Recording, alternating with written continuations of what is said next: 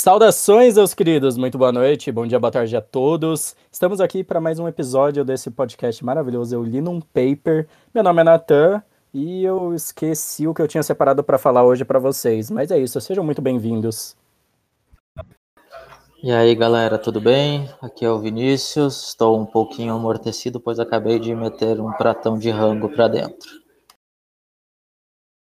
E rapaziada, aqui é o Marcos e o meu alquimista preferido usa luva e estala o dedo. Eu não peguei, mas meu nome é Gustavo e os alquimistas estão chegando. Muito obrigado, Jorge Benjor, por existir. Natan. Oi.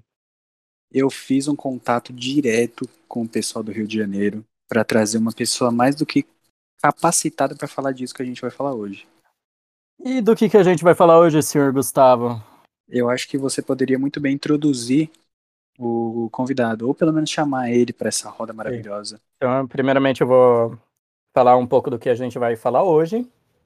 E é sobre uma das coisas que a gente tem primeiro contato quando a gente pensa em química. Pelo menos foi assim é, quando eu comecei a aprender um pouco sobre química, e todo mundo gosta de falar sobre porque tem muito mistério envolvendo isso. Então, é, e principalmente depois de assistir uma aclamada animação oriental originada no país Japão, eu passei a me interessar muito mais sobre esse assunto, mas eu nunca fui muito muito atrás. E senhoras e senhores, é, o tema de hoje é alquimia e como que é, um pouco sobre a história da alquimia e como que a alquimia e a visão que nós temos da química hoje se comunica e vai ser um tema muito legal, estou muito ansioso para falar disso. Tô, inclusive, nas conversas com o nosso convidado, deixei isso muito explícito. Então, sem mais delongas, é, por favor, senhor Pedro Henrique, é, converse um pouco com a gente, fale um pouco sobre você, o que faz, de onde vem, e seja muito bem-vindo a esse episódio.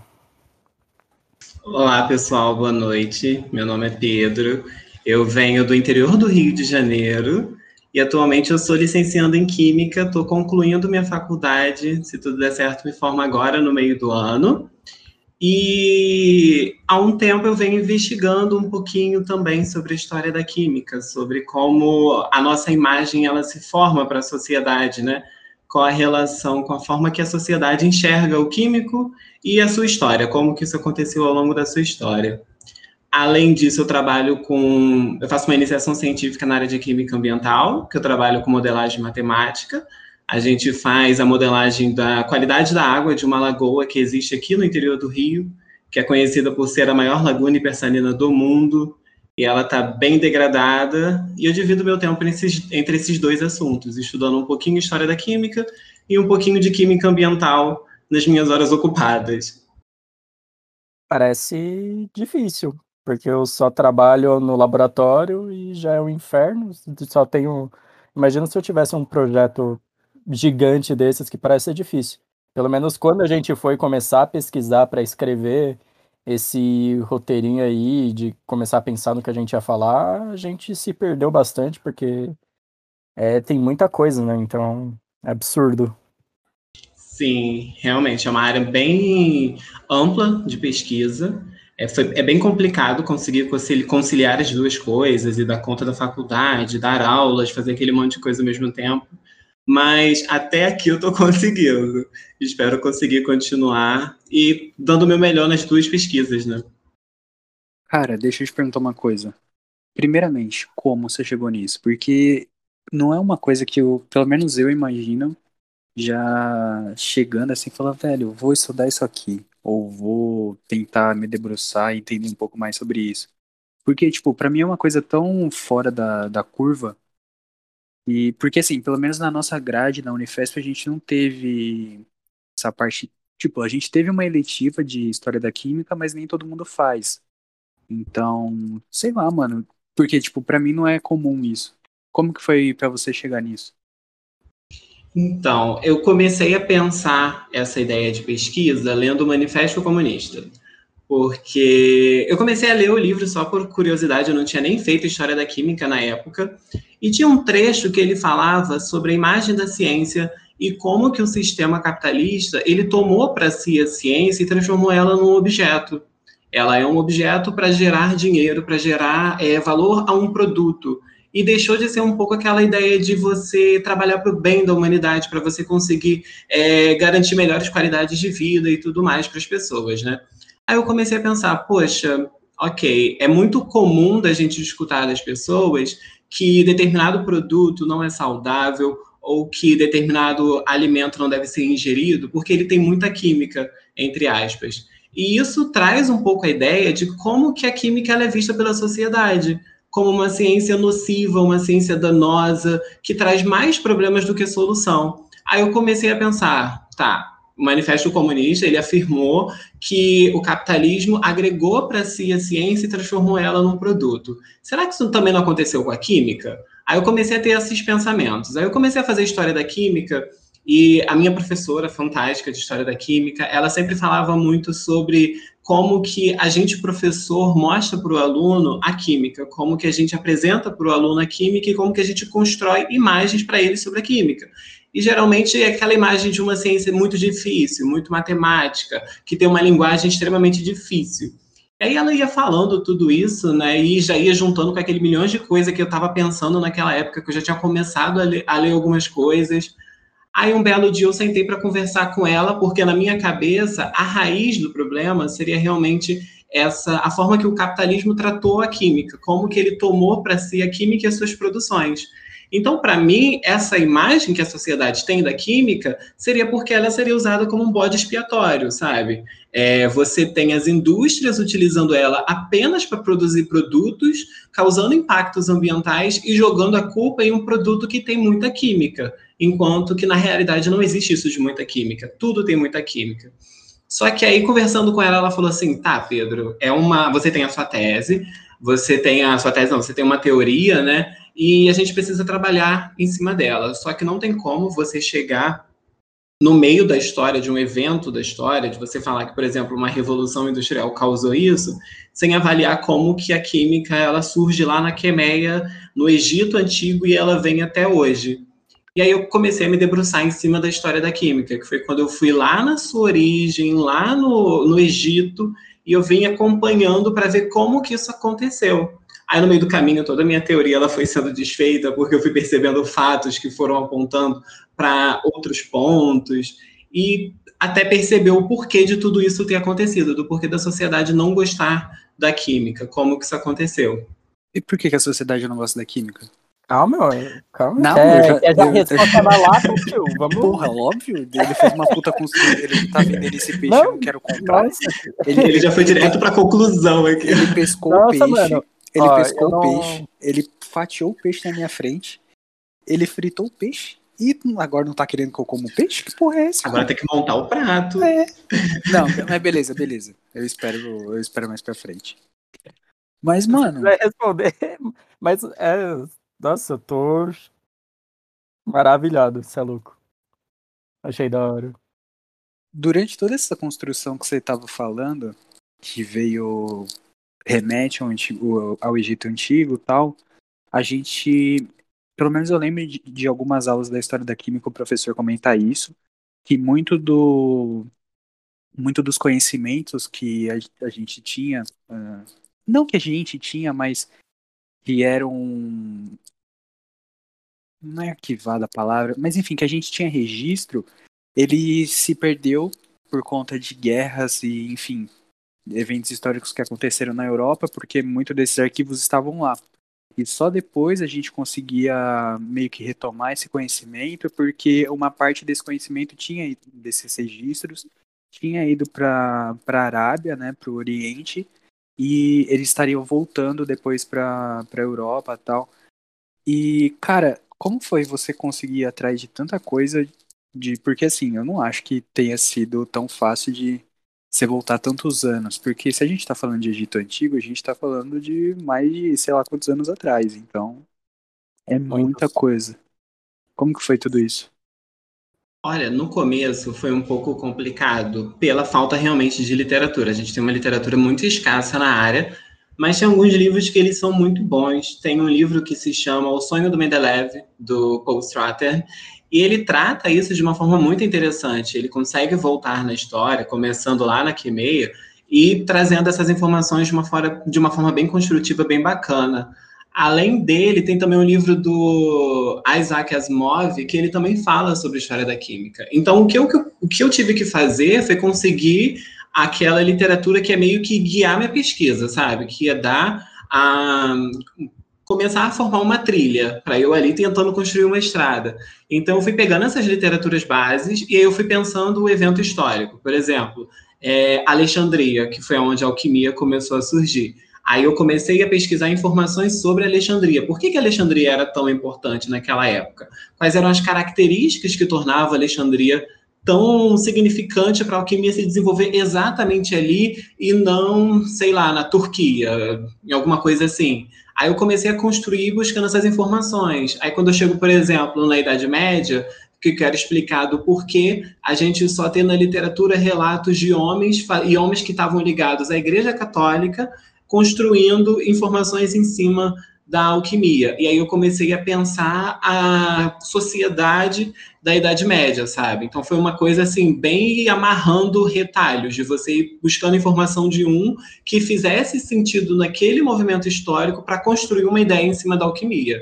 Então, o legal desse trabalho foi que ele me desafiou exatamente nisso, porque foi um lado que eu nunca tinha feito, que era de conseguir juntando informações para construir uma ideia, sabe? Então foi mais ou menos assim, tendo a literatura base, que é raríssimo, eu só consigo dois livros que tratam isso bem, e depois indo buscando artigos, indo buscando informações ali, informações aqui, que me permitissem juntar é, alguma coisa que fosse palpável, que fosse, que desse para compreender o que eu quero passar, sabe? E você pensa em escrever um livro colocando tudo isso? Porque se você já falou que não tem muita coisa na literatura, você falando que basicamente você só encontrou em dois livros bases que tratavam bem do assunto. É, pelo que você mandou pra gente, pelo que a gente foi conversando e pelo que você tá falando aqui, eu acho que dá um ótimo livro. Hein? Olha, eu quando eu estava escrevendo, eu falei assim, ah, eu acho que eu vou conversar com a minha orientadora para a gente publicar pela editora do meu IF. Só que o meu trabalho, ele não é bem, bem história da química, sabe? Não é aquele livro contador de história.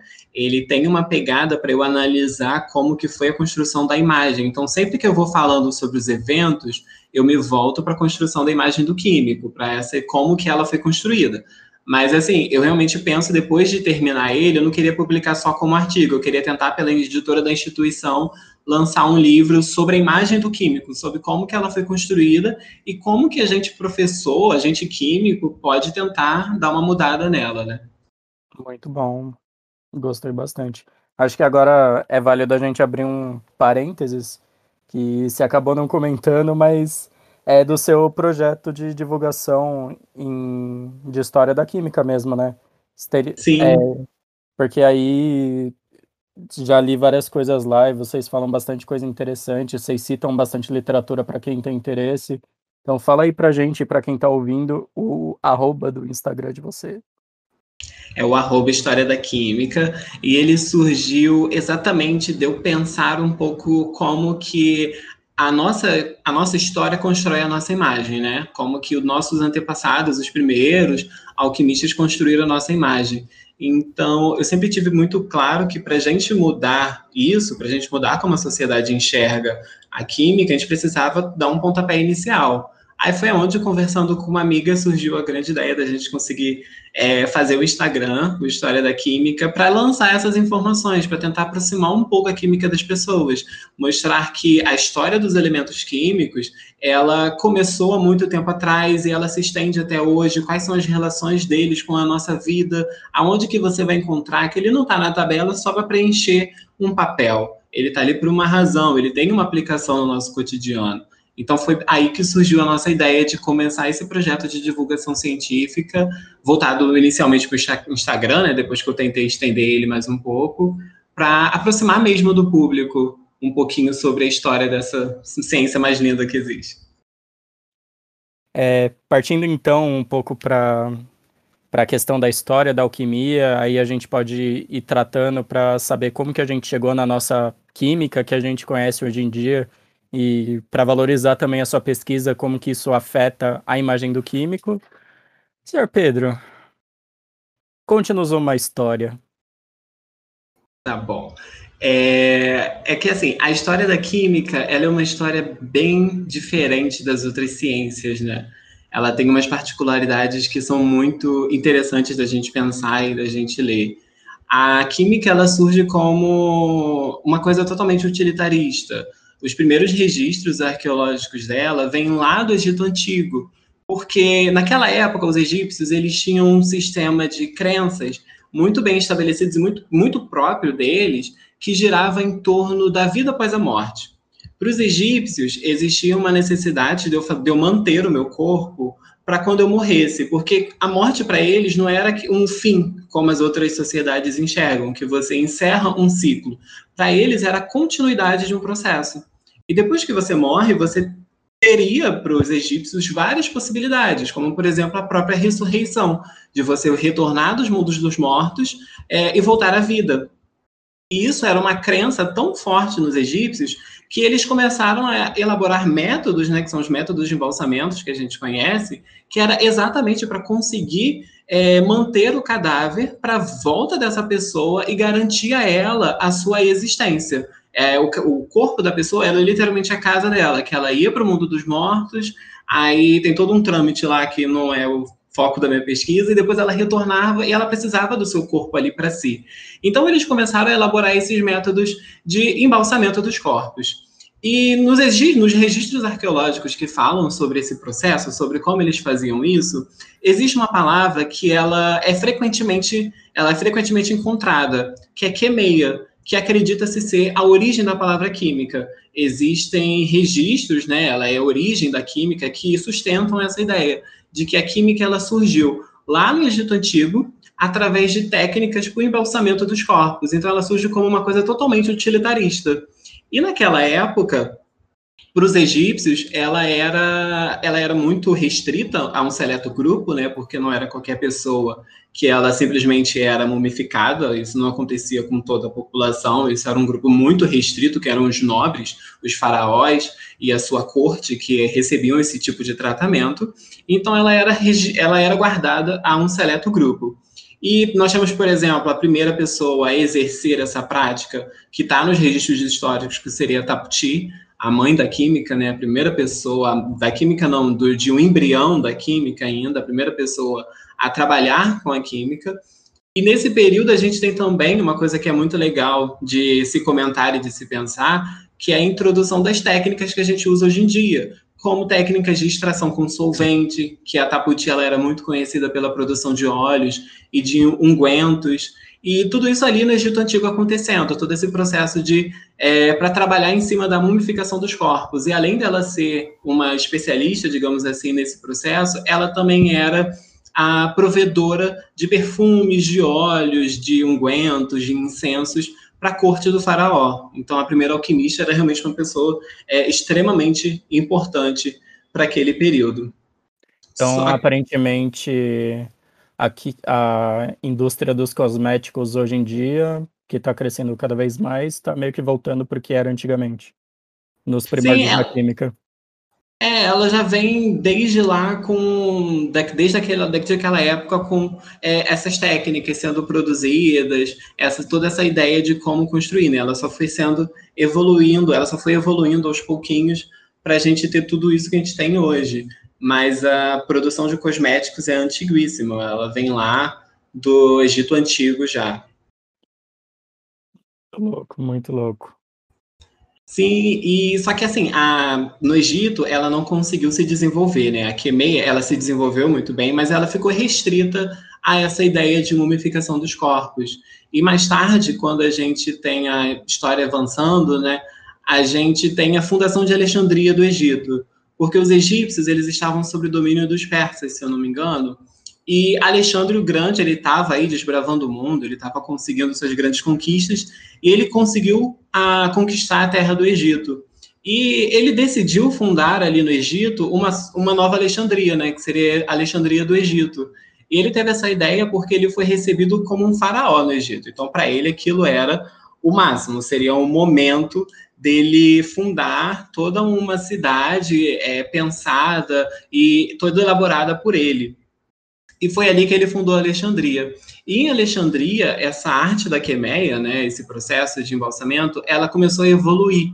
E ela foi agregando alguns processos que já eram dos egípcios, como a confecção de vidros, a tintura, a metalurgia, eles já tinham conhecimento dessas técnicas.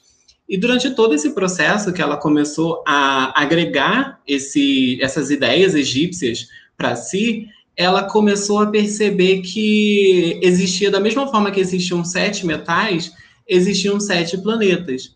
Então, para eles, existia alguma relação ali. E, além disso, eles começavam a pensar aquela ideia do elemento de Aristóteles, que ele poderia ser mudado como de quente para frio, de úmido para seco, e tudo isso foi construindo dentro da quemeia até que ela começa a alcançar o status de alquimia ela já começa a virar uma prática mística investigativa sobre a matéria, de começar a pensar o processo de transmutação de metais em ouro. Tudo isso começou pela ideia dos elementos de Aristóteles, porque se o metal ele é entendido como esses elementos de Aristóteles, e para Aristóteles você pode passar de úmido para seco, a mesma coisa poderia passar de um metal de menor valor para um metal de maior valor. Então, nesse processo, eles começam a elevar a alquimia a um outro status, a um status de uma ciência sobrenatural. E tudo isso dentro da Alexandria do Egito. Uma coisa que me veio à mente agora que você falou é um status de ciência sobrenatural assim. É, sempre me vem à cabeça que eu acho que a gente vai chegar em algum ponto desse episódio que a gente vai falar um pouco sobre, mas que até hoje em dia muitas coisas se você faz um experimento na frente de determinada pessoa, de determinado é, contexto social, a pessoa não, não vai associar isso à ciência, vai associar ao sobrenatural. Inclusive, tinha até um artigo que eu estava é, lendo um dia de um estudo que foi feito em cima disso, da visão da, do público leigo em cima de alguns fenômenos científicos que então Acho que isso é um parêntese interessante porque parece que é algo que a gente não consegue vencer, né? Porque a alquimia nasceu como sendo isso, realmente muito ligada à, à, à crença, à religião, tudo mais, assim, com astrologia e tudo mais, só que é algo que perpetua até hoje. Tem Exato. muito mágico que ainda se beneficia, não se beneficia, né? Eles fazem as mágicas deles, as ilusões, mas né, como se fosse mágica mesmo, que nem aquele acho que é um, um experimento com a, com a glicose ou glucose, que ela vai mudando de vermelho para verde e amarelo, só agitando o negócio, e os caras faz mágica com isso, ou qualquer coisa com fogo, pegando, entrando combustão. Até hoje isso daí é. Você tá falando que o Mr. M é o maior alquímico do, do século XX ao XXI. É isso que você tá falando? É, que o Mr. M já era, né? O cara fazia avião desaparecer, caminhão desaparecer, ele tá em outro nível. Ele já é. Ele, então ele é o Merlin da nossa, da nossa geração. Ah, entendi. Ele já atingiu outro nível em termos de manipulação da matéria. Entendi, então... entendi. Não, agora ficou claro. Obrigado. É. é bom a gente colocar tudo em. Como que é? Em pratos limpos. Sim, e essa questão né, da sociedade ainda enxergar a química como mágica, isso vem da forma que a nossa história foi construída. Porque a gente tem, desde o Egito Antigo, ela sendo uma prática seleta. A alquimia era um conhecimento que era passado de é, mentor para o seu aluno, não era um conhecimento, um, uma coisa aberta para as outras pessoas, não era uma prática é, que envolvia muita gente, que estava próxima da sociedade. Então, as pessoas enxergarem a química hoje em dia, as transformações, né, um experimento como mágica, como uma coisa sobrenatural, é porque a gente carrega ainda essa imagem. Tipo, lá no Egito Antigo, e a gente não conseguiu deixar para trás essa ideia, a gente não conseguiu abandonar isso. Então... É que assim, então para mim faz sentido esse essas coisas não serem passadas para todo mundo, porque assim, se fosse na, na imagina naquela época se as pessoas estão atribuindo a um processo para você pegar um metal de menor valor para maior valor, se todas as pessoas conseguissem fazer assim, se todas as pessoas tivessem conhecimento para fazer isso, e se fosse possível. É inflação, né, mano? É a mesma coisa que a gente imprime dinheiro hoje. Valeu, Ciro Sim. Gomes. Forte abraço. Zélia Cardoso de Mello, queremos você aqui, hein? Então, é, então acho que isso faz fazer sentido, essa questão de ser meio nichado, que não é o ideal. Problemático. Não é o ideal, mas acontece.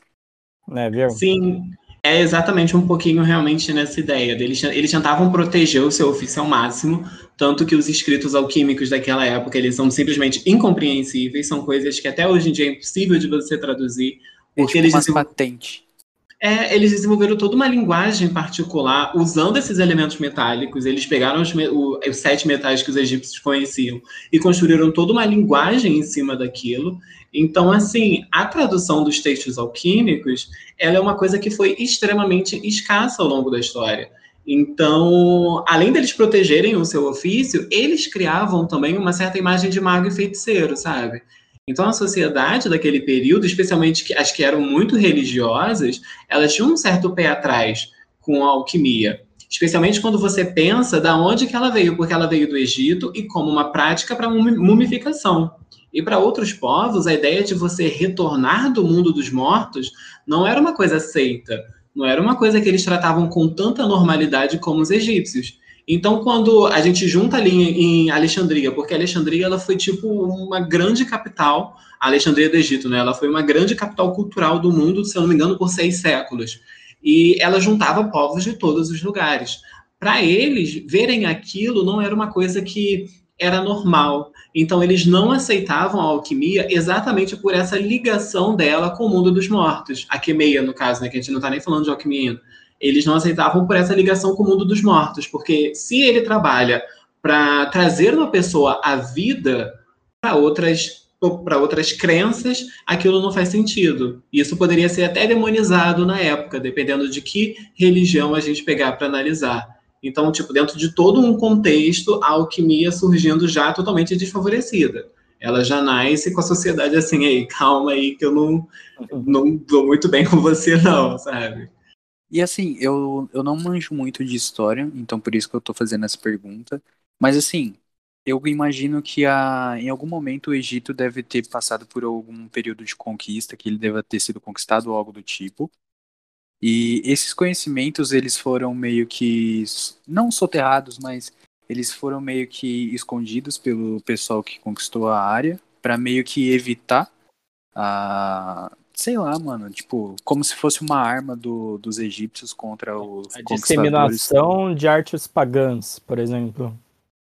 É, é que assim, depende do, dependia do movimento, né, que tava, tava realizando a conquista, porque, tipo, tem, tem formas de conquista diferentes, ou você faz uns meio que um sincretismo de crença, para as pessoas na, daquela região ficarem mais à vontade com a nova com a nova ordem, vamos dizer assim, que foi meio Roma que mais conquistando Grécia e só mudando a roupa dos deuses. É, foi o que aconteceu também com Ai, caralho. Como que é o pessoal da Irlanda lá? É, enfim, o pessoal ali do mais Os do Vikings. Ah, William é. Wallace. Ah, não, é Escócia, né? É. Enfim, eu acho que já deu para entender mais ou menos onde que eu queria chegar. Esse Sim. tipo de conhecimento, ele ficou soterrado por muito tempo, por conta de conquistas ou nada a ver, nem rolou conquistas, nem nada naquela região? Olha, eu não tenho informações precisas para te passar. Falar assim, isso aconteceu de acordo com fulano de tal. Uhum. Porque uhum. realmente os escritos, eles são extremamente escassos. É, você parar para ler alquimia e conseguir direto na fonte um texto bom que fale sobre isso é muito difícil de encontrar porque ela foi, ela era um conhecimento passado de geração em geração de forma oral, sabe? Era muito verbalizado. Então, os, por exemplo, os registros arqueológicos que tem, as pinturas, elas não retratam detalhes. Ela não detalha, por exemplo, qual era a relação da taputi e da alquimia perfeitamente. A gente sabe que ela é a primeira por esses registros que datam até hoje, que foram os mais antigos encontrados, só que não tem assim, uma certeza se em algum momento eles tentaram encobrir tudo isso. Mas provavelmente, quando, por exemplo, eles tiveram contato com Alexandria, com Alexandre, desculpa, que ele foi recebido como um faraó, esse conhecimento foi levado até ele. Porque uhum. se deram o título para ele de faraó e ele aceitou isso porque ele já tinha uma crença inabalável na própria lenda dele, para ele, ele era é, uma pessoa que nunca ia ser vencida, o império dele ia existir para o resto da vida. Então, provavelmente ele aceitou isso de braços abertos, sabe? Tanto que ele transformou a Alexandria do Egito na sua, no seu maior bem. Ele fez o que fez com a Alexandria e que ela é reconhecida até hoje como tendo sido o centro cultural da antiguidade, né? Uma autoestima, né, mano? Você... Sim. Porque o cara, o cara chega, invade, chega no país, no, no, no, na província, sei lá como as delimitações da época, era recebido bem e falava: Ah, vou dar um no meu nome para essa cidade aqui agora. Exatamente. Constantino tentou fazer a mesma coisa com Constantinopla, mas não conseguiu tanto como Alexandre, né? São dois grandes nomes da história que conseguiram fazer isso. Mas o interessante de Alexandre é que quando ele chegou no Egito, ele facilitou que alguns contratos que o Egito tentava fazer com a Grécia é, não eram, não iam muito para frente, né? E quando ele chegou ali, ele, favore, ele favoreceu esses contratos e o povo egípcio abraçou ele, porque eles já estavam vivendo um momento difícil e quando eles viram essa pessoa chegando, eles tiveram uma certa relação. Então, no Egito, ele conseguiu fazer muita coisa bacana pela, pela característica do povo grego, que foi extremamente receptivo aos egípcios, né? Os egípcios, eles não foram é, eles não foram sub, tão subversivos como eles, não ficaram tão subversivos como eles ficaram na mão dos persas quando Alexandre dominou aquela região. É, realmente tem que ter um conhecimento de história que não é brincadeira, não. E isso é uma das coisas que eu acho mais da hora, tá ligado? Da gente poder, tipo, fazer várias conexões com que, o que a gente aprende na faculdade com o que a gente não aprende, tá ligado? Tipo, eu, eu gosto dessa parte. Mas enfim, eu acho isso da hora, porque que nem você estava falando quando você. Daí, de quando você começou seu projeto. Que você começou partindo de uma problemática relativamente atual, né? Que Karl Marx viveu ontem, praticamente. E você percebeu que você não conseguia explicar o que você queria estudar só com o que você tinha em mãos naquele momento. Então a gente precisa realmente saber é, quanta água passou debaixo da ponte para a gente aprender e entender realmente o que a gente vê hoje e até valorizar, né? Porque tem todo um contexto, até porque a ciência é uma atividade humana. Então, se é uma, foi uma construção humana, a gente precisa entender esses contextos históricos, é, quem fez, quem fez, quem estava lá e tudo mais. Então é muito louco isso. E eu sinto Sim. que falta, falta muito isso tanto no ensino básico, né? Quanto na própria graduação, né? Que a gente é, não não tem isso oferecido pra gente, muitas vezes. Exato. Quando eu comecei a pensar isso, eu me deparei com uma frase de um filósofo, que agora eu vou esquecer o nome dele, mas foi ele que inspirou o Condillac. Ele foi a inspiração do Lavoisier para fazer toda aquela reformulação da linguagem da química que ele fez, né? que foi uma coisa extremamente necessária para a gente ter a química que a gente tem hoje em dia. Condillac, ele falava que você repensar a linguagem é você repensar a ciência eu vou dar uma parafraseada nele, porque para mim você repensar a história é você repensar a ciência.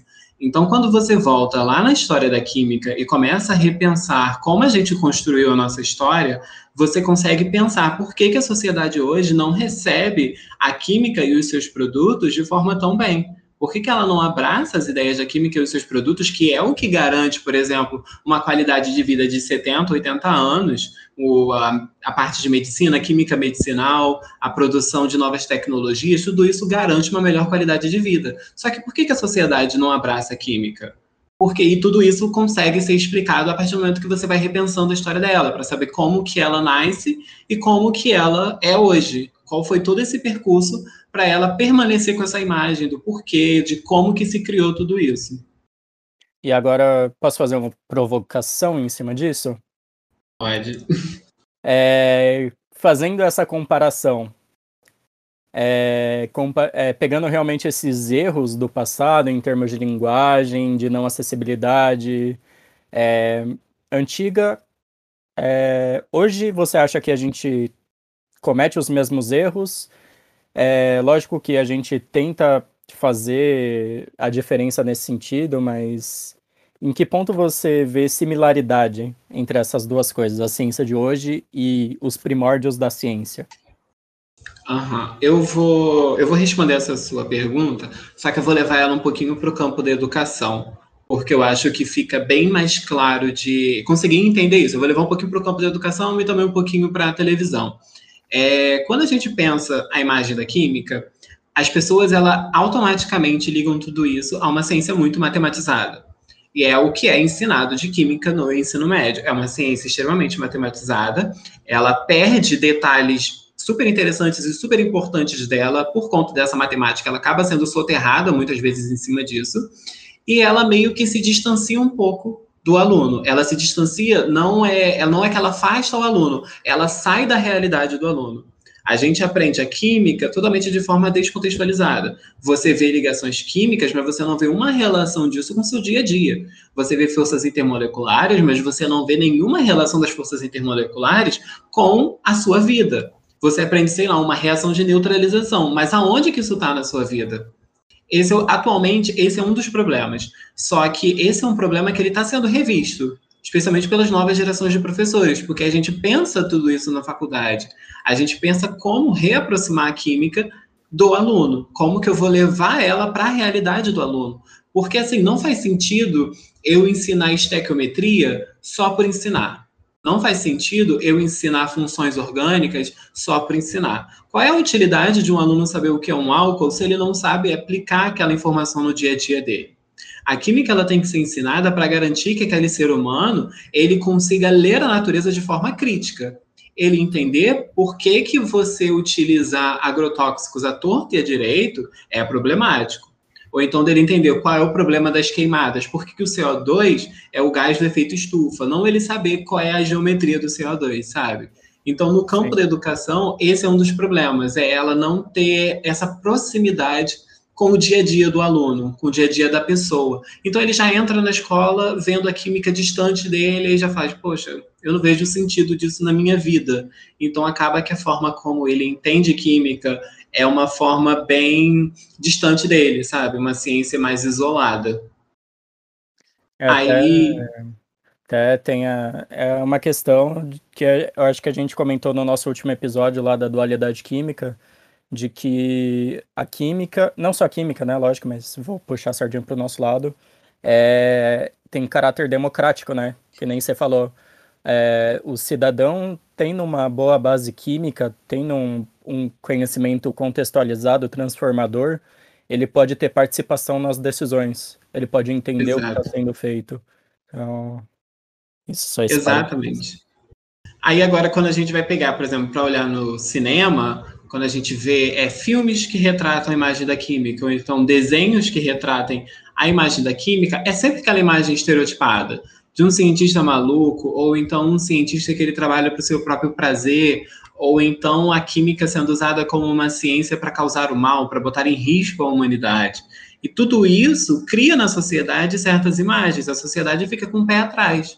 Aí, então, tipo, aquele efeito cascata. Você vem do Egito com problema, porque você tem outras sociedades olhando meio assim para que meia, e você vai passando pela história dela também com problemas, que você vem alquimia, aí vem alquimia na Idade Média, vem como que a sociedade enxergava os alquimistas, aí você chega hoje com um ensino de química um problemático, mas que felizmente eu acredito que isso vai mudar, eu tenho esperança, eu tenho fé, e eu faço a minha parte para tentar mudar isso, mas o cinema trazendo essa imagem estereotipada. Você tem as notícias que vêm em cima da química, também são notícias, notícias que sempre vão trazer um pouquinho desse ar de ciência danosa, sabe? Sim. Então, a todo momento, as pessoas elas são, elas recebem esse tipo de informação e elas aceitam isso, porque se já existe um estereótipo, é mais fácil ela continuar sedimentando aquela imagem do que ela tentar dar uma mudada.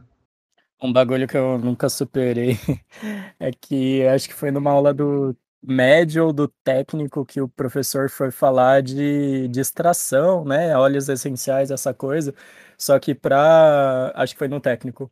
Só que para ele foi passar um filme, né, para dar uma visão prática do assunto. Aí ele colocou o filme O Perfume, a história de um assassino. Que o cara faz literalmente extração de, seri... de pessoas mortas, de mulheres mortas. Poxa, que bacana. É. é um, achei um conteúdo legal. Sim. Então, eu acho que eu, eu entendo um pouco dessa questão que você falou do, da questão dos filmes, séries e produções. Sim, tipo, pega um desenho, tipo, tá chovendo hambúrguer. Não, melhor ainda, é. Como é que é o nome? Phineas e Ferbs. O Dr. Hans Doffer Smith, ele é um cientista, porque já vem ele um doutor, a gente sabe que ele é uma pessoa ligada à ciência, ou aí a pessoa, a sociedade pode ficar o quê? Ele é médico ou cientista, mas ele tá sempre de jaleco, cientista. Aí ele tá sempre em um laboratório, cientista. E o que que ele é? Ele é o vilão da série, ele é uma pessoa que trabalha pro seu próprio prazer. Ele é uma pessoa que está trabalhando para satisfazer seu ego. Então, assim, uma criança ela já tem esse contato de cara ali. Já vem essa imagem estereotipada. E geralmente é um laboratório químico. Isso é um detalhe é, interessante. O próprio Plankton do Bob Esponja, né? Ele tem, tem um quê de cientista. Pink cérebro. Já vem tudo isso. Nossa, vocês estão me dando uma nostalgia do caralho. Dexter. Eu não assisti Dexter, eu não assistia Dexter, mas só de ver ele eu já, já pensava ah, nisso. Tinha o jogo do Dexter também. Eu nunca consegui passar da primeira fase. É frustrante. Um é... exemplo, acho que muito legal também, são as meninas superpoderosas. Porque é, eu esqueci o nome dele, acho que é o professor Otônio o nome dele. Quando ele cria as meninas superpoderosas, ele literalmente ele cria um ser humano. Então vem a ideia da ciência, vem o mito do homem criador, que é o que alguns autores chamam, que é a ciência com a capacidade de criar pessoas, e além de criar pessoas, com poderes sobre-humanos. Aí aquela ideia de ameaçar a raça humana. Então, tipo, já vem aquele estereótipo de quando a gente é pequenininho, porque a gente, eu assistia isso com 5 anos de idade, sabe? Então já vem construindo tudo isso desde muito cedo. Oi, mas... Falar. Pode falar, Vini. Não, mas então o, o Bigman seria então o personagem que se desvia um pouco desse estereótipo? Eu não conheço Bigman. Não? Você não conhece? Mundo de Bigman. Nunca assisti. Mundo de Bigman. Eu também tô do lado do Pedro, eu nunca assisti, não. Meu Deus, eu... gente. Nossa. Nossa. Eu juro pra vocês. O de Bigman era o Iberê sem internet. É, ah, exatamente. Muito obrigado. Ah, eu pesquisei aqui. Eu não lembro de ter assistido. Eu também é não que é. ele, ele achava formas de explicar ciência de maneira completamente maluca. Ele não, ele ainda tinha a imagem do cientista maluco, mas é, é, era diferente. É, realmente eu acho que quebra essa visão, sim, Vini. Eu acho que outra, outro também que meio que quebrou essa visão, mas tudo bem, eles ainda tinham um viés um pouco mais maluco, era o pessoal do, do Caçadores de Mito lá, como que era? O Mythbusters, era isso? Sim. Isso.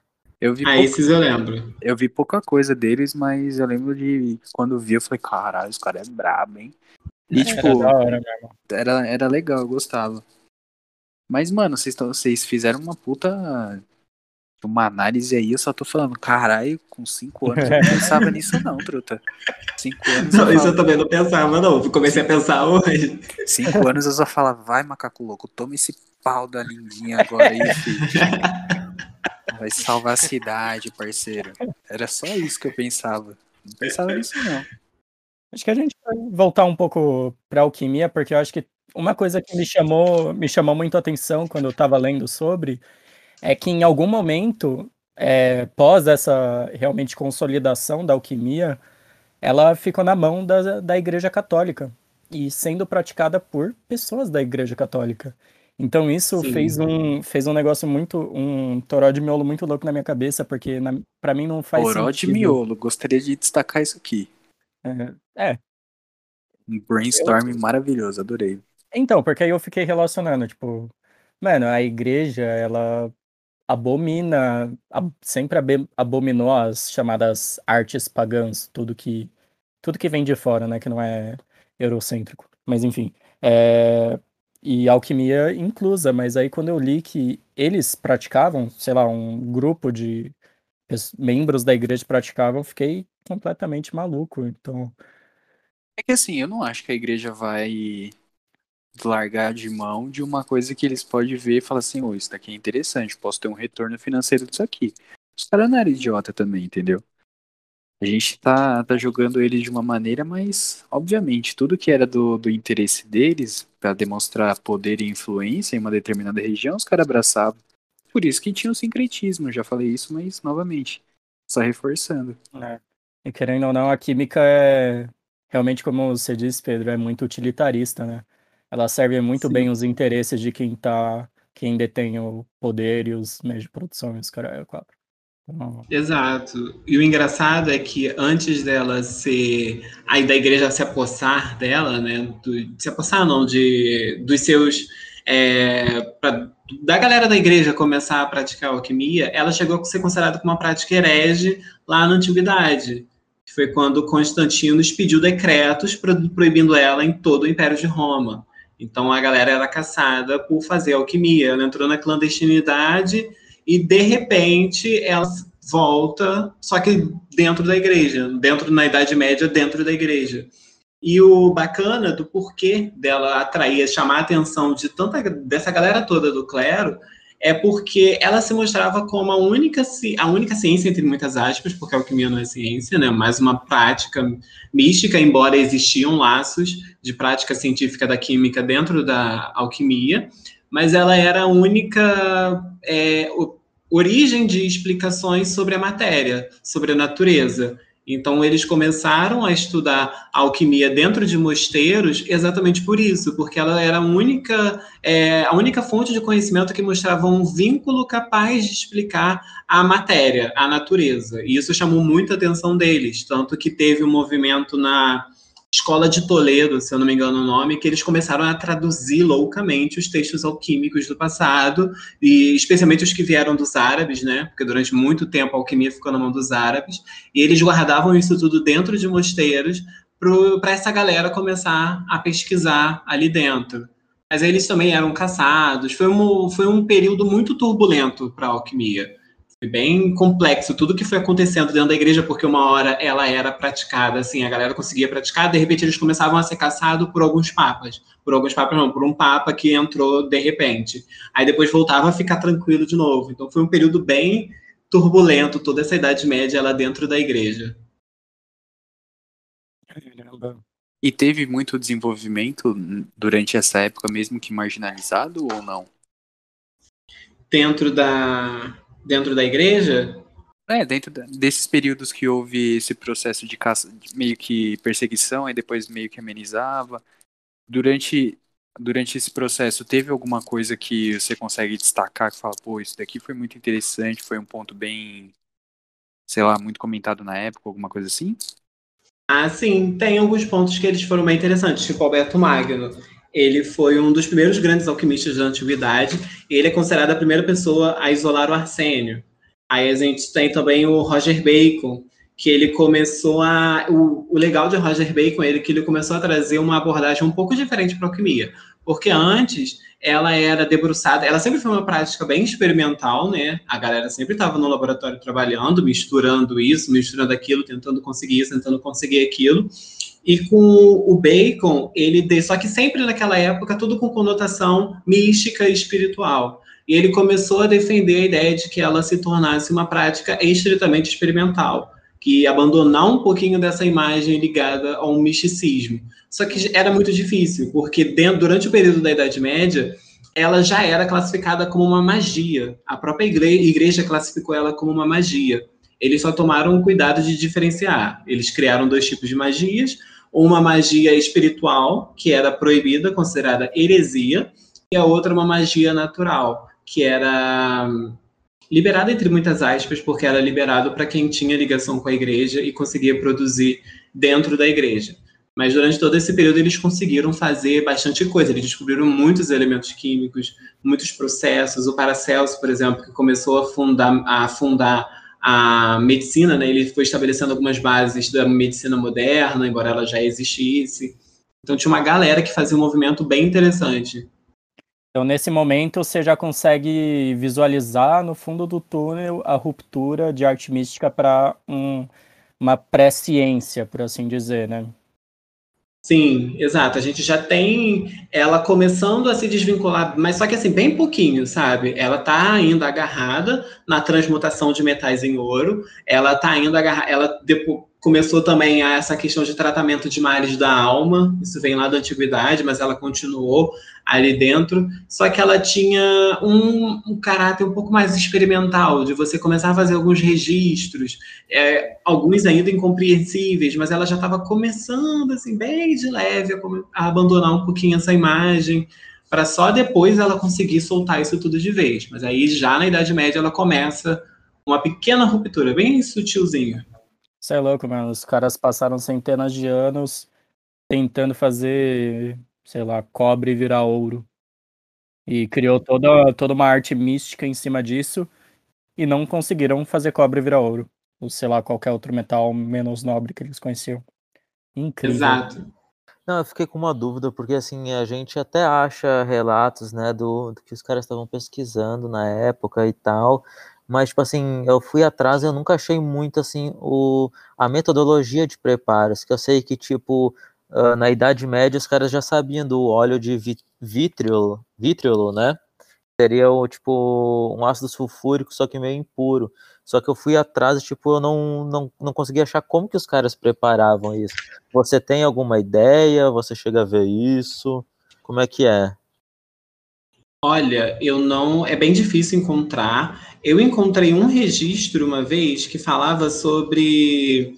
É, eram Arnoldo Villanova e Raimundo Lúlio, que eles foram dois alquimistas extremamente importantes na sua idade, na sua época, né, quando eles viveram. E eles conseguiram sedimentar bem essa imagem do alquimista dessa forma. Eu vou tentar achar o registro aqui. É um registro bem curtinho que eles narram um pouquinho do processo de destilação. Não é nem eles que narram, é uma outra pessoa que, que fala sobre isso. Caramba, que louco. Aqui, ó, eu achei aqui. É, ele fala assim, ó, através desse procedimento, que é um procedimento de destilação, Arnoldo Villanova ele havia extraído o espírito do vinho, a água da vida, e se diz que elaborou uma receita de água de ouro, que cura muitas doenças, e foi a primeira que conseguiu descobrir o foi o primeiro que conseguiu descobrir o segredo do aurum potable, o ouro bebível possuindo é, consigo o elixir da vida. Então são registros de, não são registros deles fazendo, sabe? Como eles faziam. É uma pessoa documentando esse detalhe, contando um pouquinho sobre essa história. Caramba. E essa história do ouro, tanto do ouro quanto da prata, que surgiu né, nos primórdios da alquimia, é algo que a gente encontra até hoje, né? Porque, por exemplo, você vai em, em um site de uma loja de fitoflorais, coisas do tipo, essas coisas mais exóticas, né, por assim dizer, não tão científicas, eles vendem elixires desse tipo, tipo, você tem uma solução de ouro coloidal, que é que a gente faz no laboratório facilmente, relativamente, é de forma é, é fácil, é fácil fazer. E eles vendem assim, literalmente para as pessoas beberem e falam realmente de todas essas questões que você comentou, de curar problemas da alma, problemas físicos, de ser realmente o elixir da vida. Então é muito louco, depois de tanto tempo, isso perdurar. É quase o equivalente à vitamina C curar resfriado, que o nosso querido Linus Pauling fez questão de, de trazer para gente. Polêmico. Sim. O interessante isso que você falou de venderem elixir com metal, né? Como uma forma de você tratar a doença. Isso começou, isso me fez, eu me lembrei agora, com um alquimista chamado Zósimo de Panápolis. Ele era lá da antiguidade. Ele foi, ele é considerado um dos maiores alquimistas da, da antiguidade. Ele se debruçou sobre a alquimia de duas formas, uma extremamente experimental e um pouquinho crítica, porque ele tentava abandonar um pouquinho essa imagem de é, desse misticismo dela, só que ele continuava ali buscando transmutar metais em ouro. E ele acreditava que os metais inferiores eram, inferiores entre aspas, né, eram metais doentes. E que se você trata esse metal doente, você transforma ele em ouro. Naquela época, os alquimistas mais novos, eles achavam que se você, você trata um metal doente, é porque o metal está doente mesmo, sabe? Ele está com alguma doença. Então, para eles, era possível você tratar uma pessoa com o metal. Porque se o metal tá doente, o metal fica bom, se você fazer isso com uma pessoa, ela também vai ficar. E aí é que eles começaram a lançar alguns fundamentos da farmacologia científica, tudo muito acidentalmente, sabe? Vamos tratar uma pessoa com metal, é, o metal tá doente, a pessoa também tá doente, eles dois vão ter que ficar bons junto. E assim eles começaram a tratar males do corpo com é, ideias alquimistas. E às vezes calhava de dar certo, tipo, pro, propriedades antibacterianas do, da prata, por exemplo. Exato. Aí foi dando certo, foi ficando, e depois, de mais pra frente, né, que depois de muito tempo deles fazendo isso tudo, que começou investigações mais científicas em cima. Mas eles começaram assim, trata um metal doente, trata uma pessoa doente, os dois teoricamente melhoram juntos. É, até parece os, aqueles princípios da homeopatia de cura pelo semelhante. Que agora... Isso, hein, Nathan? Você tá, tá polêmico, hein, tá louco. Que tá fiado. Tá fiado. Mas, o Pedro, essa, essa medicina, pelo menos esse modelo de medicina que você está comentando, é, ela veio derivada da medicina de, de humor que a gente teve antes do Paracelsus ou foi depois? Não sei como que foi. Ah, essa que eu falei do, dos metais? Isso. Ela vem bem antes de Paracelsus, então provavelmente teria uma relação. Foi ali na antiguidade, lá em Alexandria ainda que o Entendi. Zósimo começou a fazer isso. Mas a história dela eu não tenho muito, muita noção, porque foi uma coisa que eu li é, para explicando como que a alquimia ela começou a tratar males da alma. E tudo Entendi. isso começou a partir do tratamento de metais é, doentes, entre aspas.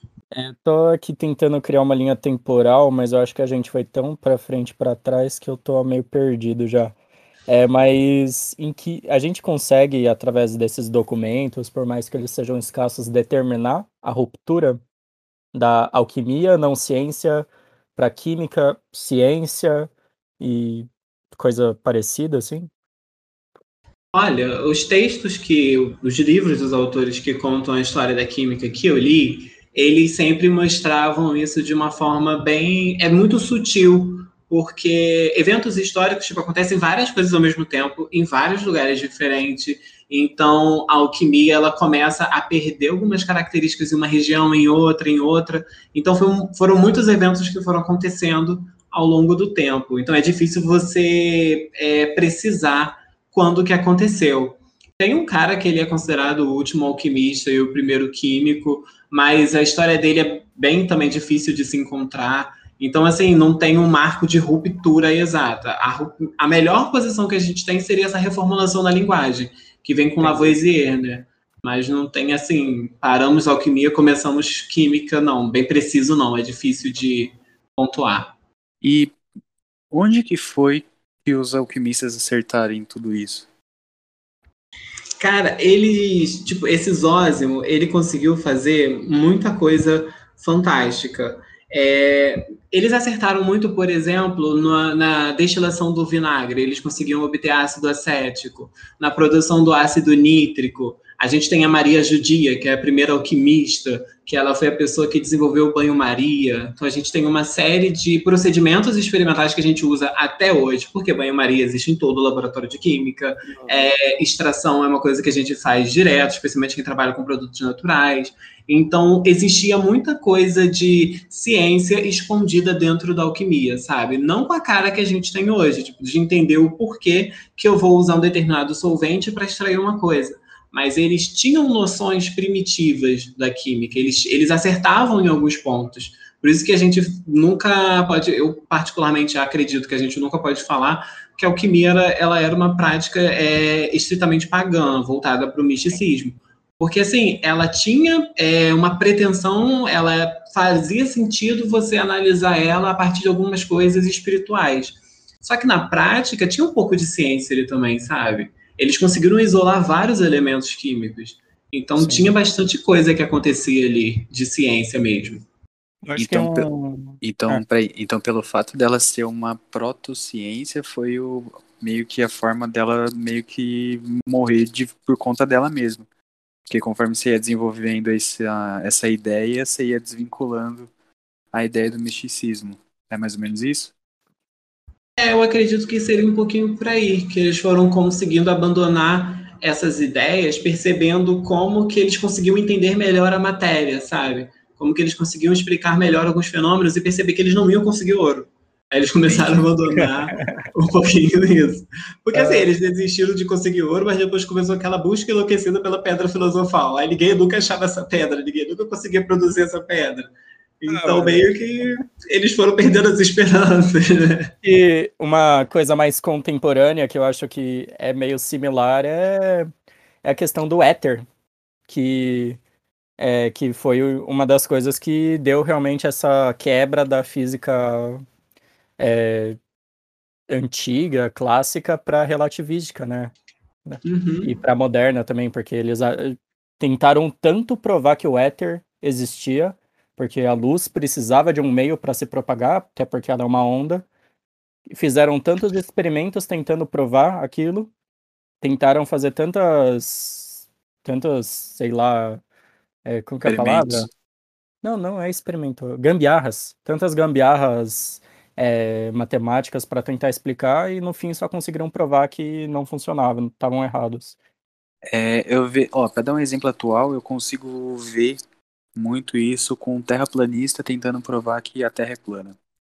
E onde os experimentos deles dão todos errados e dá tudo que a Terra é uma bola de fato. Uma então, bola. É isso, Essa é a bola. definição da, da Terra. Não, ela pode ser considerada um tatu também. Mas isso já é um pouquinho mais avançado e a gente precisava de um pouquinho mais de tempo para debater sobre isso, entendeu? Mas ela é um tatu. É, até. Tava. É um tatu bola. E é aí que você foi pego de surpresa. É, realmente eu não, não tava esperando por isso, não. Mas, mano, o que, que a gente ainda não falou que você queria falar? Ah, eu acho que tem algum. Tem, existem nomes né, da alquimia que foram pessoas importantes para aquela época. Por exemplo, a, a gente falou muito de Alexandria, né? Que Alexandria é magnífica, ela foi fantástica, a alquimia conseguiu se desenvolver ali. Só que quando Alexandria caiu, Constantinopla entrou, o Império Romano entrou, eles começaram a proibir a alquimia. A alquimia, foi considerada heresia no concílio de Éfeso, e ela foi, de Nicéia, desculpa, e ela foi sendo, entrando na clandestinidade, a gente tem o um momento das invasões dos árabes, né, que eram considerados bárbaros naquela época. E eles começaram a invadir essa região da antiguidade, e foi graças a eles que a gente hoje em dia tem o desenvolvimento da química como a gente tem. Eles foram fantásticos, porque enquanto a alquimia era vista como uma prática pagã para o Império Romano, quando ela cai na mão dos árabes, ela era estimulada. O califa ele investia dinheiro na produção de conhecimento. Isso tudo com, tinha fundo é, religioso, porque o Alcorão ele estimulava que você fizesse investimento em matemática, em medicina, em astronomia, em nessas ciências é, que existiam, que eram bem fundamentadas naquela época. E foi dentro desse, dentro desse processo que a alquimia ela conseguiu se desenvolver um pouquinho, um pouquinho não, ela conseguiu se desenvolver bastante. Ela e outras ciências que ficaram na mão dos árabes, se não me engano, por 500 anos. E foi nesse período que eles conseguiram dar uma guinada nela. A gente tem, tipo, o maior alquimista da antiguidade, que foi o Djabir Ibir. Ele foi um cara fantástico, ele fez coisas, ele teve feitos incríveis. Tipo, foi ele que fez a destilação do ácido acético a partir do vinagre. Foi ele que produziu o ácido nítrico, o carbonato de chumbo, sabe? Então, durante todo esse período, a gente tem nomes que permitiram que a alquimia ela continuasse existindo. Porque, assim, sem alquimia, química existiria? Talvez sim. Mas será que a gente estaria no ponto que nós estamos hoje, dessa ciência como ela é, sabe? Acho que não, não dá um para negar que naquela época teve sim avanços, embora ela fosse uma prática espiritual, mas teve avanços. Eu acho que é um pouco. Seria um pouco irônico a gente abandonar nosso passado falar assim: ah, não, isso daqui não nos pertence mais, não faz parte mais da nossa história, a química é daqui de Lavoisier para frente, sabe? É, então, eu acho isso até muito louco nesse sentido, porque ajuda a gente a dar essa quebra da ciência europeia unicamente, da química ter nascido lá com, com os lords e essa rapaziadinha aí.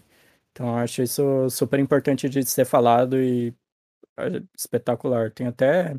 Não tem a ver com alquimia, né? Mas tem a ver com a questão de medicina. Aquele filme lá, o Físico, que eu acho que é muito da hora que mostra essa visão de como que eles estavam avançados em alguns aspectos. Não vou. não é vou bom. falar. É bom, mas. Então, eu não sei, porque eu já vi uma rapaziada falando que ele é historicamente inacurado. Mas eu acho um bom filme, eu acho que ajuda a quebrar, ajuda nessa quebra de visão, né? Sim, sim, também acho. E uma coisa que eu queria te perguntar, que eu fiquei curioso. Você falou da sua ideia inicial, do projeto, tudo mais, tudo que te motivou a começar a estudar isso. qual é a sua visão hoje sobre o que levou é, tudo isso que. Qual que são suas conclusões parciais? É, capitalismo científico e impactos na visão do químico? Como que fica? Eu, quando eu estava escrevendo o TCC, eu tinha uma esperança. Essa esperança ela começou a existir até o meio do ano passado, porque eu comecei a escrever tudo isso no começo da pandemia.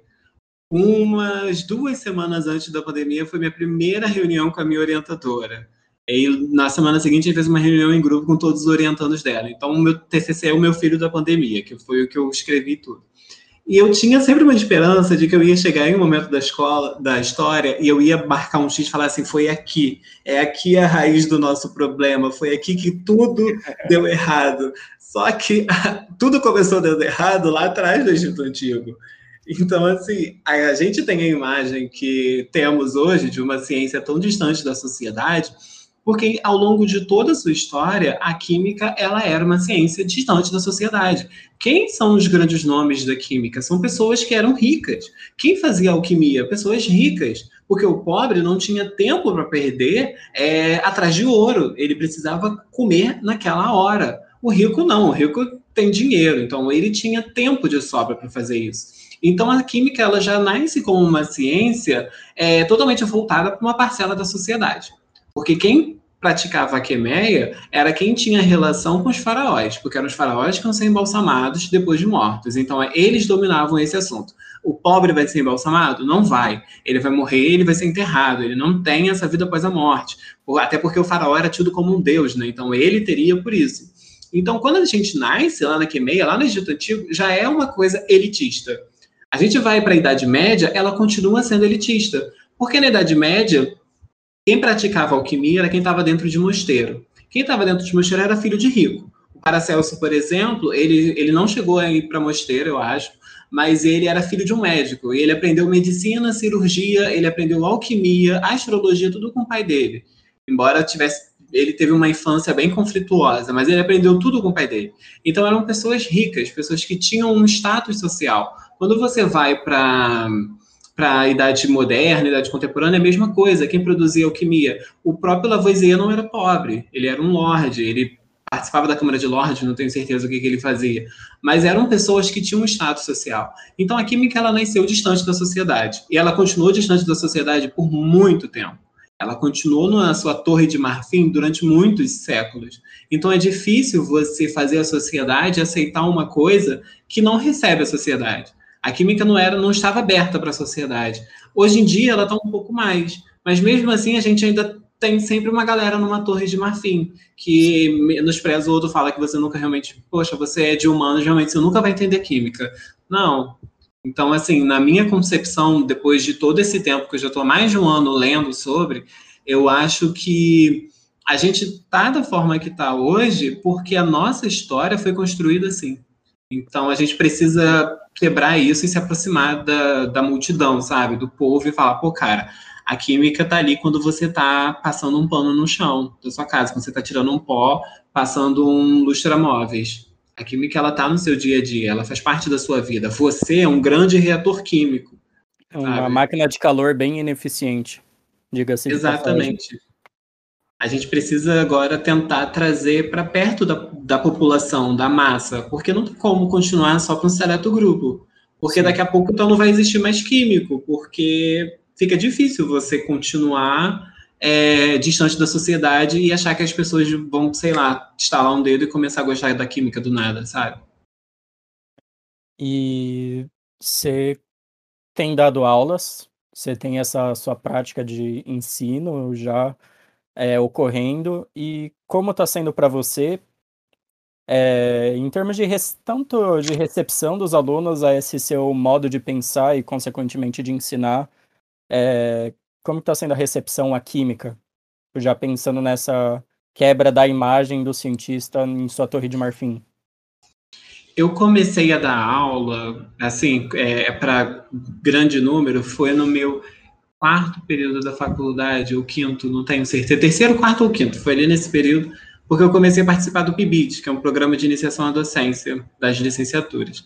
E eu fui numa escola do estado, aqui da minha região, e eu sempre tentava trazer a química para perto do aluno. Na época eu nem pensava nisso ainda, mas a gente discute muito na faculdade como você fazer isso.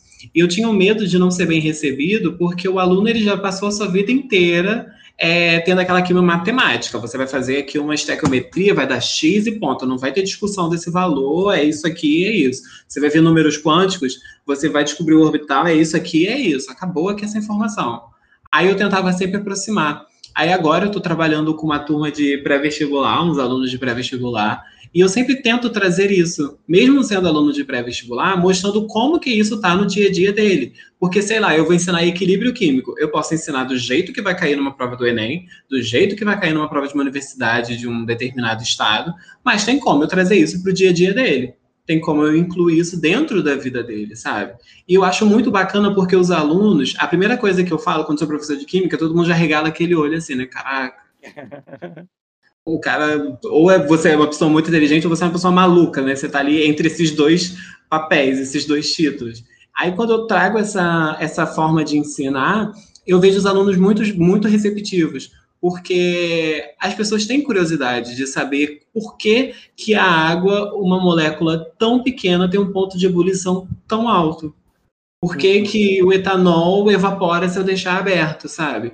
E isso tudo é explicar interações intermoleculares que vai cair no Enem, só que você dá uma aplicação para a vida da pessoa. Sim. Acho que o que falta é a gente parar também um pouco com esse ensino de, ah, vou ensinar porque vai cair no Enem, mas sim ensinar para a vida, que é o que eu imagino. Eu tenho essa ideia de educação. Se eu vou ensinar uma coisa, eu vou ensinar para a vida da pessoa, eu não vou ensinar para ela fazer uma prova, sabe? É tanto que a gente Marcos conta bastante isso, que ele aprendeu propriedades coligativas quando o professor falou de cerveja, né? Que era mais fácil de gelar a cerveja quando Exatamente, você joga o gelo na água. Hora já. Já cheguei então... em casa e testei. então, realmente, é um ensino contextualizado. Eu tava nesse... vendo. Eu tava vendo o Iberê gelando cerveja nesses tempos. Ele gelou um bagulho em três minutos, mano. É que eu não lembro como ele fez, mas fica aí a recomendação. Ah, tem ah, aquela... que ele colocou no liquidificador, não foi? Ah, não lembro, Vini. Eu não... Foi, ele colocou gelo, sal, etanol e colocou no liquidificador, assim. Será que esse é um recorde? Porque tem o churrasco mais rápido do mundo também, né? Ganhou até um prêmio Ig Nobel. Que o cara fez. O cara grelhou uma carne em 3 segundos. Como? Eu, eu, é. eu sei que eu, de, eu não deveria fazer essa pergunta, mas como? Então, mano, é, agora eu não tenho. Não tenho a reação, não tenho a ideia muito de cor assim, mas eu acho que ele usou oxigênio líquido em carvão em brasa. Aí Nossa teve uma explosão, só que é uma explosão muito rápida e foi o suficiente para deixar a carne no ponto, sangrando no meio. Meu Deus do céu, vamos voltar porque senão a gente vai devagar. Queria testar isso. é, eu acho um pouco perigoso. É muito bom. É, nesse sentido, mano, que você comentou, eu tô tendo uma experiência muito louca. Porque assim, eu sou bacharel, né? Tenho uma formação bem distante da licenciatura, da prática de ensino.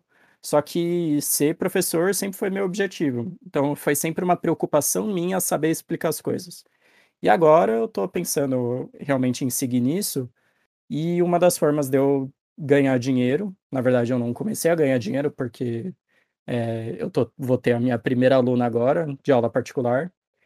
E, mano, é um desafio do cacete, porque ela me encontrou, assim, pediu para eu dar aula particular de Química e Bioquímica, porque ela ingressou na universidade, só que ela se formou há muito tempo, e ela não lembra de absolutamente nada, já faz mais de 10 anos que ela se formou, e ela não lembra nada de Química, nem Bioquímica, nem nunca viu as coisas. E aí eu pensei, mano, como que eu vou fazer isso?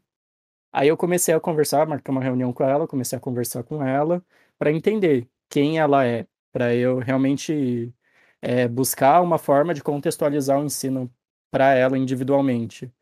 Aí eu descobri nas nossas conversas que ela é cabeleireira, então eu estou pautando todas as minhas aulas, que aí é bem acaba sendo bem vantajoso porque é bioquímica e dá para falar bastante coisa de bioquímica pensando só em cabelo. É em cima disso, e tá sendo muito louco, mas aí quando eu penso, beleza, eu tô fazendo isso para uma única pessoa.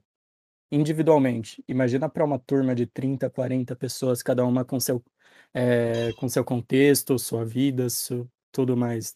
Você Nossa. não consegue fazer isso, né? Não mais consegue. pessoas. Mas... Ah, eu acho que depende. Por exemplo, eu recentemente montei um plano de aula que foi com um amigo meu que ele faz biologia, na mesma faculdade que eu. E a gente tinha que montar um plano de aula para ser aplicado da forma que eu quisesse. Não poderia ser uma aula experimental, poderia ser uma aula é, passeio, qualquer coisa. E a gente queria fazer uma aula que fosse significativa para as pessoas. A gente pensou num público-alvo bem restrito, que é a galera de Cabo Frio, que é perto de onde eu moro, moro bem aqui na região dos lagos.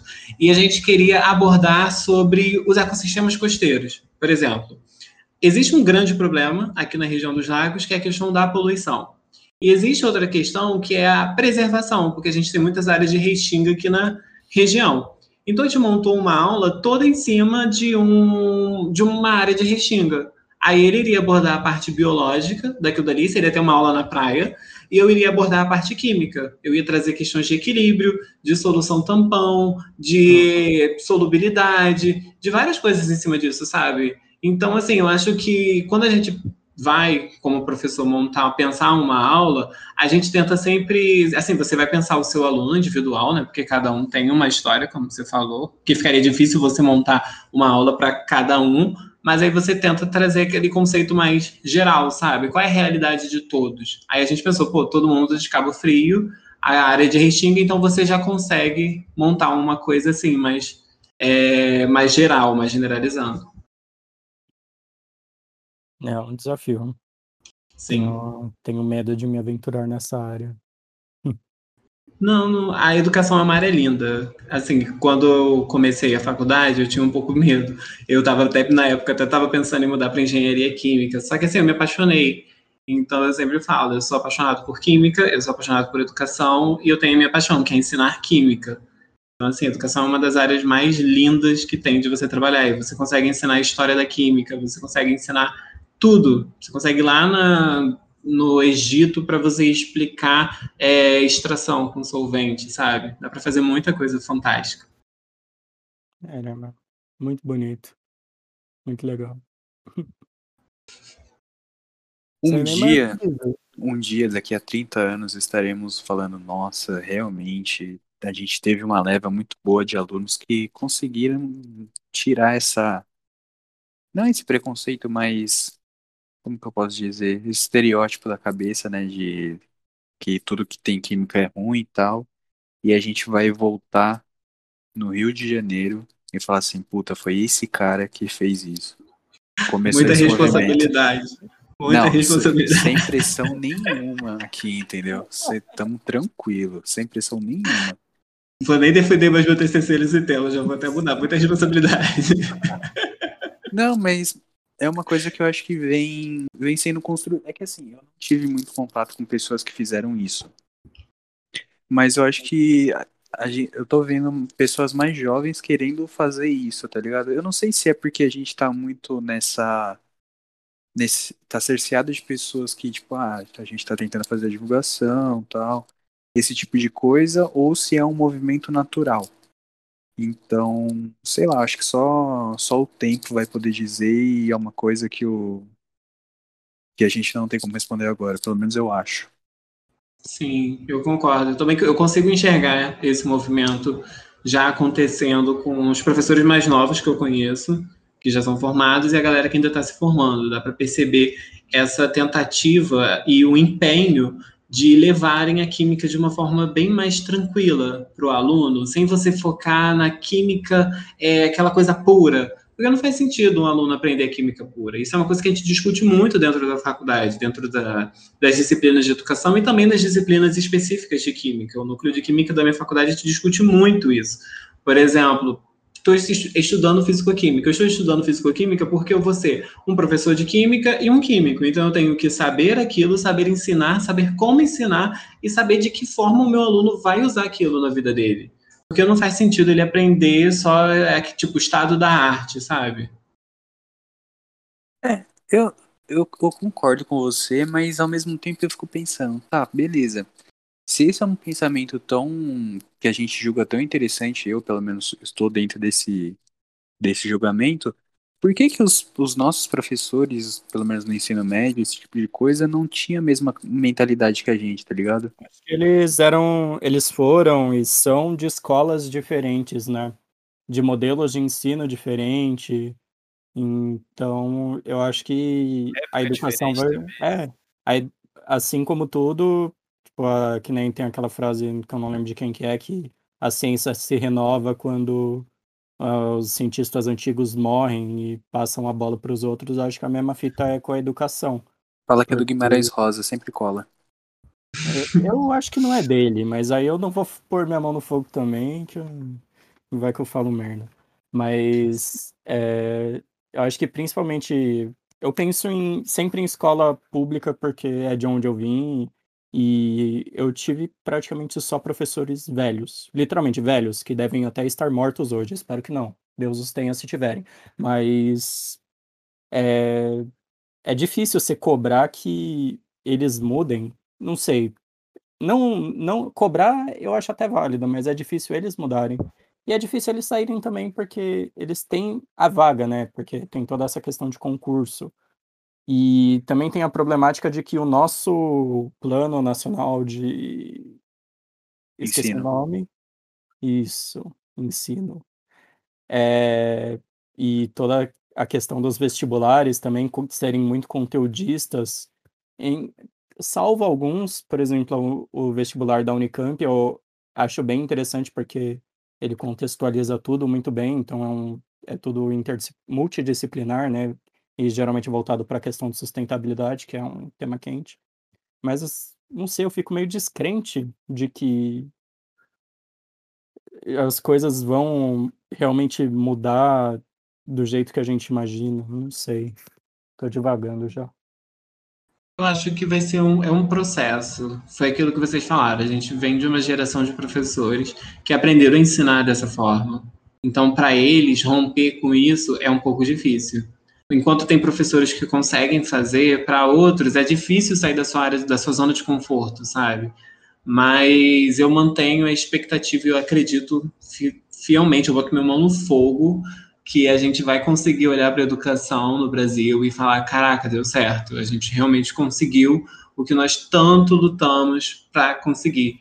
E o, é um problema também, é uma coisa bem muito estrutural, sabe? É um problema bem amplo, tudo isso, mas que eu tenho fé que com o tempo ele vai sendo revisto, ele vai começar a partir para uma outra área, a gente vai conseguir ter um ensino eficiente, que faça sentido para o aluno e que a gente consiga olhar e falar: caraca, que coisa linda, a gente realmente conseguiu fazer isso. É, Você acha que essa onda de professores, tipo, que a gente tá tentando mostrar mais coisa que é mais aplicável e tal, você acha que ele não, ele não tá mais forte, vamos dizer assim, por conta do, do acesso à informação que a gente tem hoje? Tipo, porque tá tudo muito mais facilitado, a gente consegue buscar exemplos, melhores exemplos e explicá-los da melhor forma que tem, ou não? Sim. Posso, posso falar uma coisa antes? Que é meio que Pode. um contraponto. Aí você que tem mais experiência pode dar o, o, O terceiro veredito. parecer, o veredito, o voto de Minerva. Mano, eu acho que isso aí que você comentou é uma faca de dois gumes. Ah, Porque ao sempre é, né? mesmo, ao mesmo tempo que a gente tem mais acesso a, não vou nem falar informação, mas a conteúdos, sejam Você não eles sabe bons se a informação é ruins, boa ou não. é, exatamente. Então, é que nem a gente estava discutindo lá no Twitter, acho que foi ontem ou anteontem, é a questão de. Cacete, qual era mesmo? Ah, enfim, não sei. Que se você. É um negócio que é, já está caindo por terra a forma de ensinar, está relacionado à química. É, só que quando você pesquisa no Google, no YouTube, em qualquer lugar, ainda só aparece conteúdos que estão errados, literalmente errados. É, E é o que, tipo, não sei muito como Lembrei, acho que você tava fazer falando isso. de ligação dativa, não era? É, então, a Foi. dativa, isso foi até interessante porque me esclareceu, porque a gente aprende a ter preconceito com esse nome, ligação dativa. mas esse nome é realmente utilizado para as ligações covalentes coordenadas. Só que a representação dela que a gente aprende no ensino médio está equivocada. Mas é isso mesmo. Então é... você está falando que o próximo desafio não vai ser contextualizar o que você vai aprender, mas sim gerar um filtro no, nas novas gerações. Um é... filtro de saber se a informação é boa ou ruim.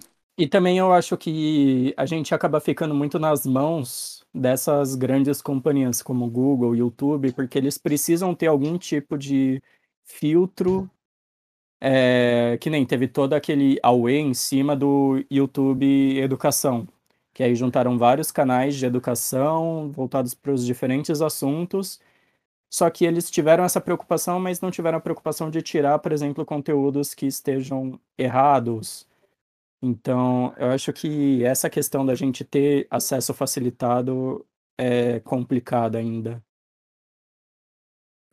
Eu acho que eu consigo entender os dois pontos. Eu acho que sim, o, o acesso à informação ele faz o aluno se deparar com muitas coisas e aquilo cria é, interrogações na cabeça dele. Ele chega até o professor para tentar entender aquilo melhor, ou então para saber se ele entendeu certo. Só que realmente a gente precisa entender, quanto professor e quanto sociedade, que ensinar também inclui você ensinar o seu aluno a acessar as informações de uma forma correta. Não tem como eu pedir para o meu aluno fazer, ah, sei lá, faz uma pesquisa aí sobre é, reações, ácido base, ponto e sem eu mostrar para ele o verdadeiro caminho, como que ele tem que fazer. É porque existe uma ideia de que a educação ela é só para eu ensinar para um aluno a ler uma tabela periódica e não para eu ir além, porque assim, meu aluno vai aprender a ler uma tabela periódica, mas o celular está na mão dele, ele vai ter acesso a um mundo de informações. Então, é também parte do trabalho do professor conseguir ensinar o aluno a chegar na informação verdadeira. Porque no meio do caminho, até ele chegar nessa informação verdadeira, ele vai passar por tanta coisa que é equivocado, ou então que realmente é mentira, que quando ele for chegar no que realmente é verdadeiro, ele vai falar: cara, que absurdo, isso aqui está tão errado que eu não vou nem ler. Porque ele já passou por tanta história equivocada que ele não vai querer ler aquilo. Então, como parte do papel do professor, cairia essa questão de dele ensinar o aluno a conseguir chegar na informação. Como é que ele vai até essa informação? ele só joga ali na aba do Google e pesquisa, ou existem formas mais é, precisas de eu fazer isso, mais acuradas para eu conseguir chegar em um determinado ponto? E aí também tem a questão da desvalorização do, do profissional, do, do educador, né? Porque Exato. Você tem o aluno que acha que detém todo o conhecimento e toda a informação do mundo em suas mãos. Aí vem aquele maluco lá e tá falando que o que eu vi no Você Sabia é errado, mano qual é a dele. Então, eu já conversei até com alguns professores que foram retrucados no meio da aula, tipo, do aluno levantar e falar, não, mano, não é assim do jeito que você está nos ensinando, por que, que você não ensina do jeito certo? Uhum. Então... Isso eu acho que é mais forte nas ciências humanas. Acho que isso, para eles, pega muito. Agora, para química, dependendo do tom que você fala qualquer bobagem, eles aceitam, é sabe? Verdade. Porque tem essa ideia de uma, ah, uma ciência muito difícil, ele é formado nisso, ele sabe o que ele está falando. Agora, as ciências humanas, todo mundo consegue dar um, um pitacozinho ali. Nossa. Nossa, essa discussão dá, dá um episódio inteiro só nisso, você é louco. Muito bom. Mas, nossa, eu acho que rendeu. Gostei. Novamente. É... Ainda tem algum tema que a gente não abordou, Pedro? Que você queria falar? Ah, eu acho que a gente falou muita coisa bacana. Acho que não chegou a. Não faltou alguma coisa. Acho que a gente conseguiu pincelar bastante coisa e até além do que eu imaginei. Foi muito legal. Eu acho que eu acho que a gente vai ter até uma dificuldade em dar um nome para esse episódio. Os Porque... alquimistas estão chegando. Acabou. O retorno. Jorge Benjor, e é isso. Se não tiver um Jorge Benjor na capa desse, desse episódio, eu vou sair não, então, desse podcast aqui. mas aí você triste. tá, você tá negligenciando toda essa discussão é, de ensino de ciências, ensino de química. Se bem que é um bom clickbait, né? Ah, Se irmão, bem... você tem que pensar além, né? Aí, Jorge Benjor, eu acho que é nichado, hein? Jorge bem jo... brabo. Os jovens não vão entender. Tá me chamando de velho, é isso? Sim. Vai tomar no seu cu, Nathan. Bom, Mas, vamos finalizando. É, um... é isso. Vamos, Pedro, por favor, deixa suas redes sociais, onde que a gente pode te encontrar e essas Sim. coisas. Eu tenho o meu Instagram, é, eu vou falar só o da, os da História da Química, porque o meu outro pessoal não tem nada de interessante. Mas tem o, do, o arroba HQ, História da Química, que é onde eu tento trazer um pouquinho de, da história da química, um pouquinho de curiosidade de química, aplicações, como que funciona tudo isso. Mais recentemente eu comecei também a fazer divulgação científica no Twitter, que é o arroba Antunes Lorde, o PH, aquele menino da química. E lá eu tento trazer um pouquinho, é, um pouco menos de história da química do que eu gostaria, mas trazer aplicações, trazer onde a gente vai encontrar química, curiosidades, é, um pouquinho de tudo, aproximar realmente ela das pessoas, mostrar ela mais no dia a dia. Então, acho que em nome de todos nós aqui, em nome do Eu Li Num Paper, a gente gostaria de te agradecer por tão prontamente aceitar o nosso convite aí, que foi feito faz um bom tempo, que a gente foi se enrolando, tá, tá toda uma correria, mas você aceitou, você ficou à disposição, você ajudou a gente a separar os pontos para discutir, então nosso imenso obrigado. Só agradece. E eu acho que também é válido a gente já fazer a divulgação do, dos senhores reagentes limitantes. Que reagentes limitantes, o quê? e agentes militantes. Então, senhores ouvintes e ouvintas, é, nós, aspirantes e divulgadores científicos, né, que ainda tem um problema em me colocar como divulgador científico, nos juntamos e lançamos lá um, as redes sociais para a gente unificar em prol de um nosso sonho, né, que é transformar a química numa, num conhecimento mais acessível, em realmente trabalhar nessa desmistificação e democratização da química. Então, num, como que tá o arroba no Twitter e no Instagram? Vou puxar aqui a capivara para você. Puxa aí, que aí a gente já lança, já divulga, que acho que tem muita gente legal e capacitada lá, incluindo o nosso querido amigo Pedro aqui. O legal é que ficou um, o legal é que ficou um hub bem interessante de. Porque assim, cada um tá meio que nicha. Não nichado, mas cada um tem uma, uma área de atuação diferente. Sim. O pessoal tá fazendo divulgação de maneiras diferentes. Então. Eu achando bem legal o que a gente está construindo lá. Infelizmente, a gente ainda não está conseguindo ser muito ativo. Então a gente tem que.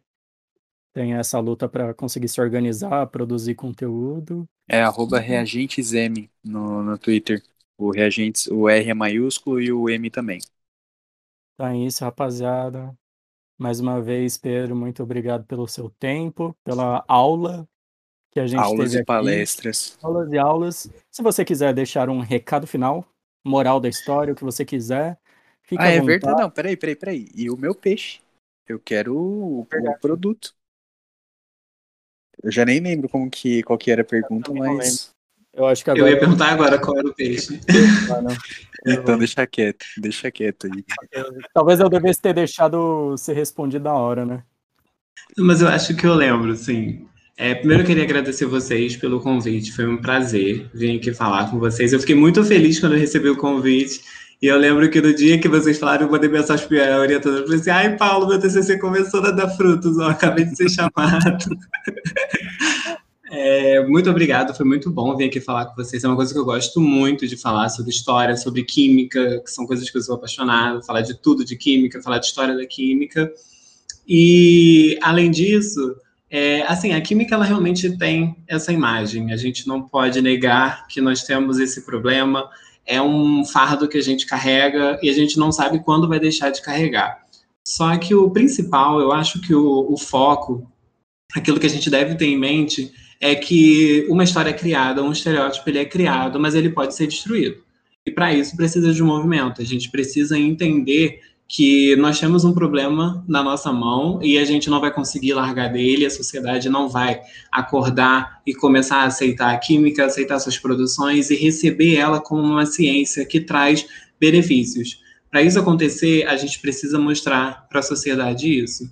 Isso começa repensando a forma que a gente é, aborda a química dentro de sala de aula, levando o conhecimento que é produzido dentro de um laboratório para a sociedade, porque extensão ele vai muito além de você levar a, a, a população para dentro da universidade. Você tem que pegar a universidade e levar ela para dentro da, da população. Só que esse dentro da população é, é lembrar que a gente está vindo a história inteira dentro de um uma posição social, geralmente privilegiada. A gente precisa levar isso para as camadas que são menos privilegiadas. A massa precisa ter um contato maior com a química. Eu acho que é isso que a gente precisa, é levar a química para a população, para a base da pirâmide social, e não continuar no topo como ela continua.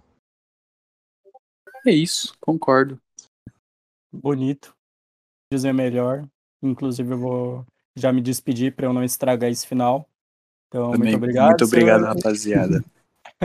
é, Valeu. Obrigado por nos acompanhar até esse final, mais uma vez. E até a próxima. Um beijo, se cuidem, usem PFF2. Fala, rapaziada. Valeu.